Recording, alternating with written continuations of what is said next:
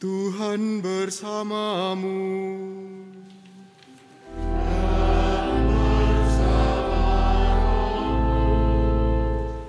Inilah Injil suci menurut Santo Yohanes.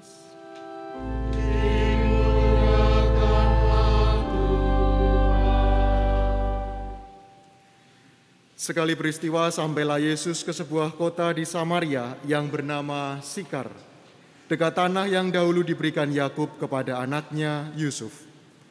Di situ terdapat sumur Yakub. Yesus sangat letih karena perjalanan, sebab itu ia duduk di pinggir sumur itu. Hari kira-kira pukul 12, datanglah seorang perempuan Samaria hendak menimba air. Kata Yesus kepadanya, "Berilah aku minum." Sebab murid-murid Yesus telah pergi ke kota membeli makanan. Kata perempuan Samaria itu kepadanya, Masakan engkau seorang Yahudi meminta minum kepadaku seorang Samaria? Maklumlah orang Yahudi tidak bergaul dengan orang Samaria.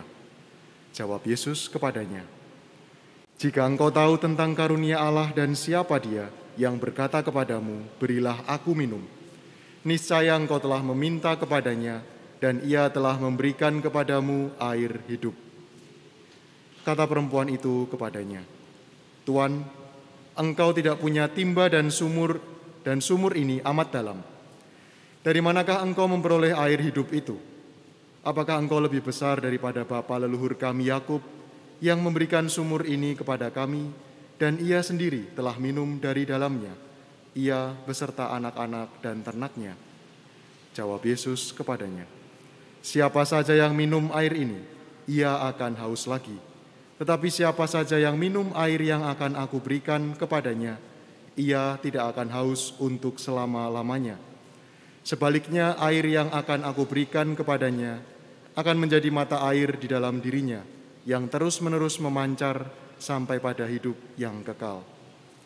Kata perempuan itu kepadanya, "Tuan, berilah aku air itu supaya aku tidak haus." dan tidak usah datang lagi ke sini untuk menimba air. Saya kini tahu bahwa engkau seorang nabi. Nenek moyang kami menyembah di atas gunung ini, tetapi kalian katakan bahwa Yerusalemlah tempat orang menyembah. Kata Yesus kepadanya, Percayalah kepadaku, hai perempuan, saatnya akan tiba bahwa kamu akan menyembah Bapa bukan di gunung ini, dan bukan juga di Yerusalem. Kamu menyembah yang tidak kamu kenal, kami menyembah yang kami kenal, sebab keselamatan datang dari bangsa Yahudi. Tetapi saatnya akan datang dan sudah tiba sekarang, bahwa para penyembah yang benar akan menyembah Bapa dalam roh dan kebenaran. Sebab Bapa mencari orang-orang yang menyembah dia secara demikian. Allah itu roh, dan siapa saja menyembah dia harus menyembahnya dalam roh dan kebenaran. Jawab perempuan itu kepadanya, Aku tahu bahwa Mesias yang juga disebut Kristus akan datang. Apabila ia datang, ia akan memberitakan segala sesuatu kepada kami. Kata Yesus kepadanya, Akulah dia yang sedang bercakap-cakap dengan engkau. Banyak orang Samaria dari kota itu percaya kepada Yesus karena perkataan perempuan itu yang bersaksi. Ketika orang-orang Samaria itu sampai kepada Yesus, mereka meminta kepadanya supaya Yesus tinggal dengan mereka. Yesus pun tinggal di situ dua hari lamanya. Karena perkataan Yesus lebih banyak lagi orang yang percaya.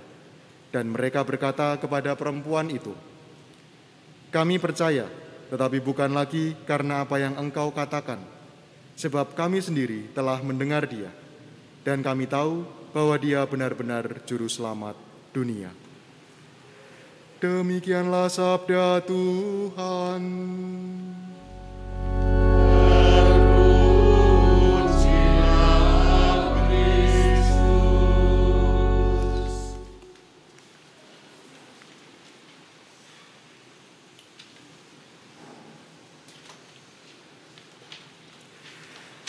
Para bruder, suster, bapak ibu, teman-teman muda, dan adik-adik yang terkasih. Ada sepasang kakek dan nenek. Kakek dan nenek ini sedang bertengkar, bertengkar hebat. Neneknya begitu marah sehingga tidak mau lagi berbicara dengan kakek.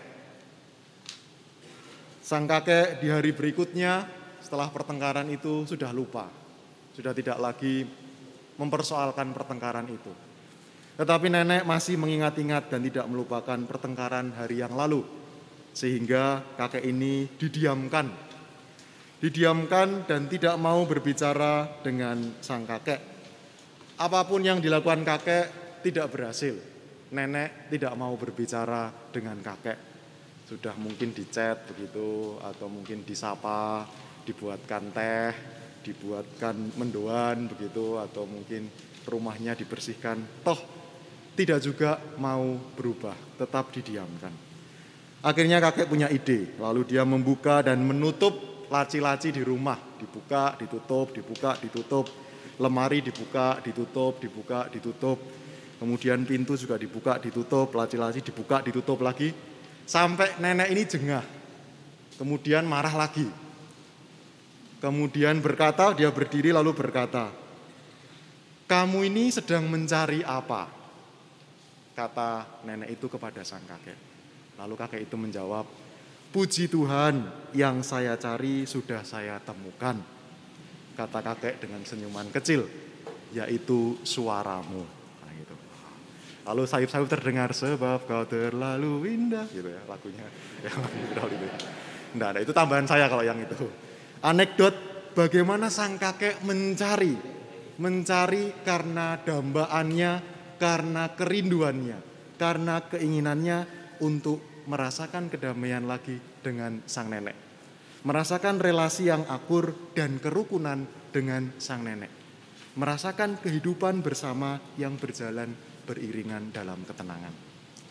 Kayaknya lagu yang tadi baru saja dilantunkan juga memiliki lanjutan syair yang kurang lebih sama. Kalau tidak bersama itu rasanya berat begitu ada keinginan, ada kerinduan, ada dambaan untuk mencari dan akhirnya merasakan kebersamaan dalam kedamaian. Kalau yang kita renung-renungkan bersama dalam bacaan-bacaan hari ini kurang lebih hanya sama. Apa yang dicari kakek itu sebenarnya bukan laci yang mau dibuka tutup. Juga sebenarnya pada intinya bukan suara nenek itu. Tetapi kedamaian yang lebih dalam lagi bahwa dia berada bersama sang nenek bukan relasi yang rusak, bukan relasi yang dipenuhi dengan konflik. Dan kita merenungkan bersama-sama kerinduan, dambaan, dan pencarian seperti apa yang kita miliki. Kalau kita merenungkan bersama pada sore hari ini tentang Yesus, air sumber hidup. Kerinduan terdalam bangsa Israel itu sebenarnya bukan soal kehausan. Ya mereka juga sambat, mereka juga mengeluh karena haus di padang gurun. Bisa dibayangkan seperti kita sekarang kipas-kipas karena panas begitu ya. Karena sedang cuacanya ada dalam masa-masa perubahan dan kita merasa gerah. Bangsa Israel waktu itu juga gerah di padang gurun dan mereka membutuhkan air. Tetapi pertanyaan lebih dalam lagi oleh mereka, apakah Tuhan sebenarnya menyertai aku?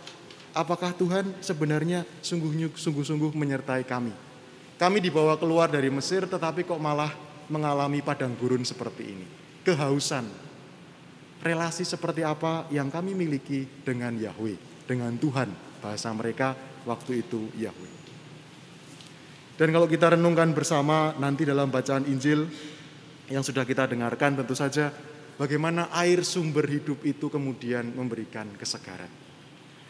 Kalau kita membaca teks dalam hari Minggu ini, semuanya dipenuhi dengan air begitu ya. Kita sedang keceh begitu, sedang berbahasa-bahasan minggu ini. Karena liturgi itu semua berbau atau bernuansa air.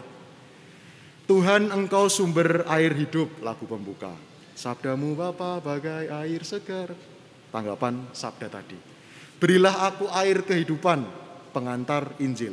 Nanti di akhir akan mendengarkan lagi Cintamu Tuhan bagai sumber air.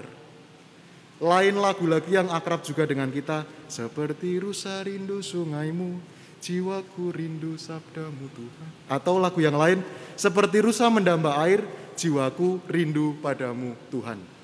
Gambaran tentang air, memudahkan kita untuk membayangkan air kalau disiramkan itu memberikan kesegaran. Air kalau kita rasakan itu memberikan kesejukan.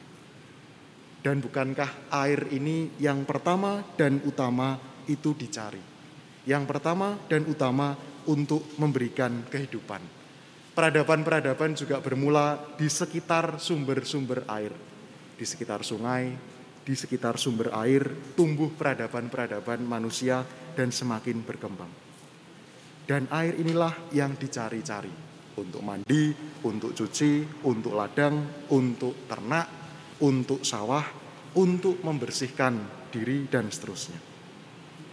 Maka Yesus menggunakan gambaran air untuk mengajak kita merenungkan kira-kira Tuhan seperti apa yang kita rasakan. Kesejukan, kesegaran, ketenangan, dan juga memberikan kelegaan kepada kita. Air inilah yang dicari-cari. Dan bagaimana kita mencarinya. Kehausan seperti apa yang kita rasakan dan di mana kita memenuhi rasa haus itu. Di tempat yang tepatkah atau di tempat yang tidak tepat. Maka pada masa Prapaskah ini bersama-sama kita ingin merenungkan kembali bagaimana pertama jelas relasi kita dengan Tuhan yang kita ikuti karena air juga melambangkan sakramen baptis yang kita terima sebagai orang Katolik. Sekaligus kita merenungkan bersama kehausan, kebutuhan, dan kerinduan akan Tuhan seperti apa yang kita rasakan. Dan itu terus-menerus hidup dalam diri kita. Tanpa air rasa-rasanya kehidupan kita akan menjadi sulit. Puasa itu paling berat kalau puasa minum. Tanpa makanan bisa bertahan beberapa hari, tetapi tanpa air bayangkan rasanya. Pasti sulit. Saudara-saudari yang terkasih, Bapak Ibu, teman-teman muda dan adik-adik. Kalau tadi di awal si kakek yang mencari-cari itu juga kemudian menemukan sebenarnya kerinduan terdalamnya adalah kedamaian bersama dengan sang nenek. Maka kita bisa merenungkan bagaimana kita merasakan kehausan akan Tuhan itu. Dan bagaimana kita pun mencari secara tepat dan merasakan bagaimana Tuhan hadir dalam hidup kita. Kalau kakek sungguh-sungguh berjuang mencari supaya ini suaranya nenek biar keluar begitu, saya dengarkan lagi. Maka untuk merasakan air kehidupan itu kita pun butuh perjuangan kita untuk mencapai kerinduan kita, kita pun butuh usaha-usaha. Model membuka laci sang kakek tetapi dalam porsi kita masing-masing. Berjuang sebagai mahasiswa-mahasiswi, berjuang sebagai siswa-siswi, berjuang sebagai pegawai, karyawan, bapak keluarga, ibu rumah tangga, suster, bruder, untuk menemukan dan juga merasakan kerinduan terdalam itu dialami dalam kehidupan sehari-hari. Di sanalah kemudian kita merasakan air yang segar. Dan air yang segar itu kalau prinsip air kalau semakin penuh itu dia tidak akan diam, tetapi tumpah. Kemudian bludak gitu ya istilahnya ya. Kemudian ke mana-mana dan bisa dirasakan oleh orang-orang yang lain. Maka kalau kita melihat tadi wanita Samaria memiliki kegelisahannya, kehausannya. Dia mencari air secara harafiah memang ke sumur untuk mencari air, tetapi sebenarnya ada persoalan, ada kegelisahan, ada kekhawatiran yang dirasakan dan dia berjumpa dengan Yesus sang air hidup. Dan Yesus menawarkan air sumber hidup itu. Dan perasaan bahwa kita sungguh-sungguh ditemani, kita sungguh-sungguh merasakan air sumber hidup itu membuat kita kemudian terdorong untuk membagikan kesegaran itu kepada sesama memenuhi kekeringan-kekeringan lain yang bisa dipenuhi dengan air kesegaran yang kita miliki. Maka mari bersama-sama pada masa Prapaskah ini kita kembali melihat bagaimana relasi kita dengan Tuhan, kehausan yang kita alami untuk memenuhi kerinduan yang terdalam akan kedamaian, berjumpa dengan Yesus dan juga merasakan Tuhan yang hadir dalam kehidupan sehari-hari kita. Dan usaha-usaha kita itu dalam masa Prapaskah dalam bentuk doa, pantang, puasa, dan yang terakhir jelas amal kasih. Semakin membangun relasi yang baik dengan sesama, semakin memperhatikan mereka yang berkekurangan. Maka mari bersama-sama kita mohon rahmat supaya kita semakin mampu merasakan kesegaran Tuhan yang hadir dalam hidup kita, semakin mampu memperjuangkan dalam situasi kehausan, kerinduan, kita berjuang dan berusaha untuk mencapainya di tempat yang tepat dengan cara yang tepat pula. Kita hening senak untuk merenungkan sabda Tuhan.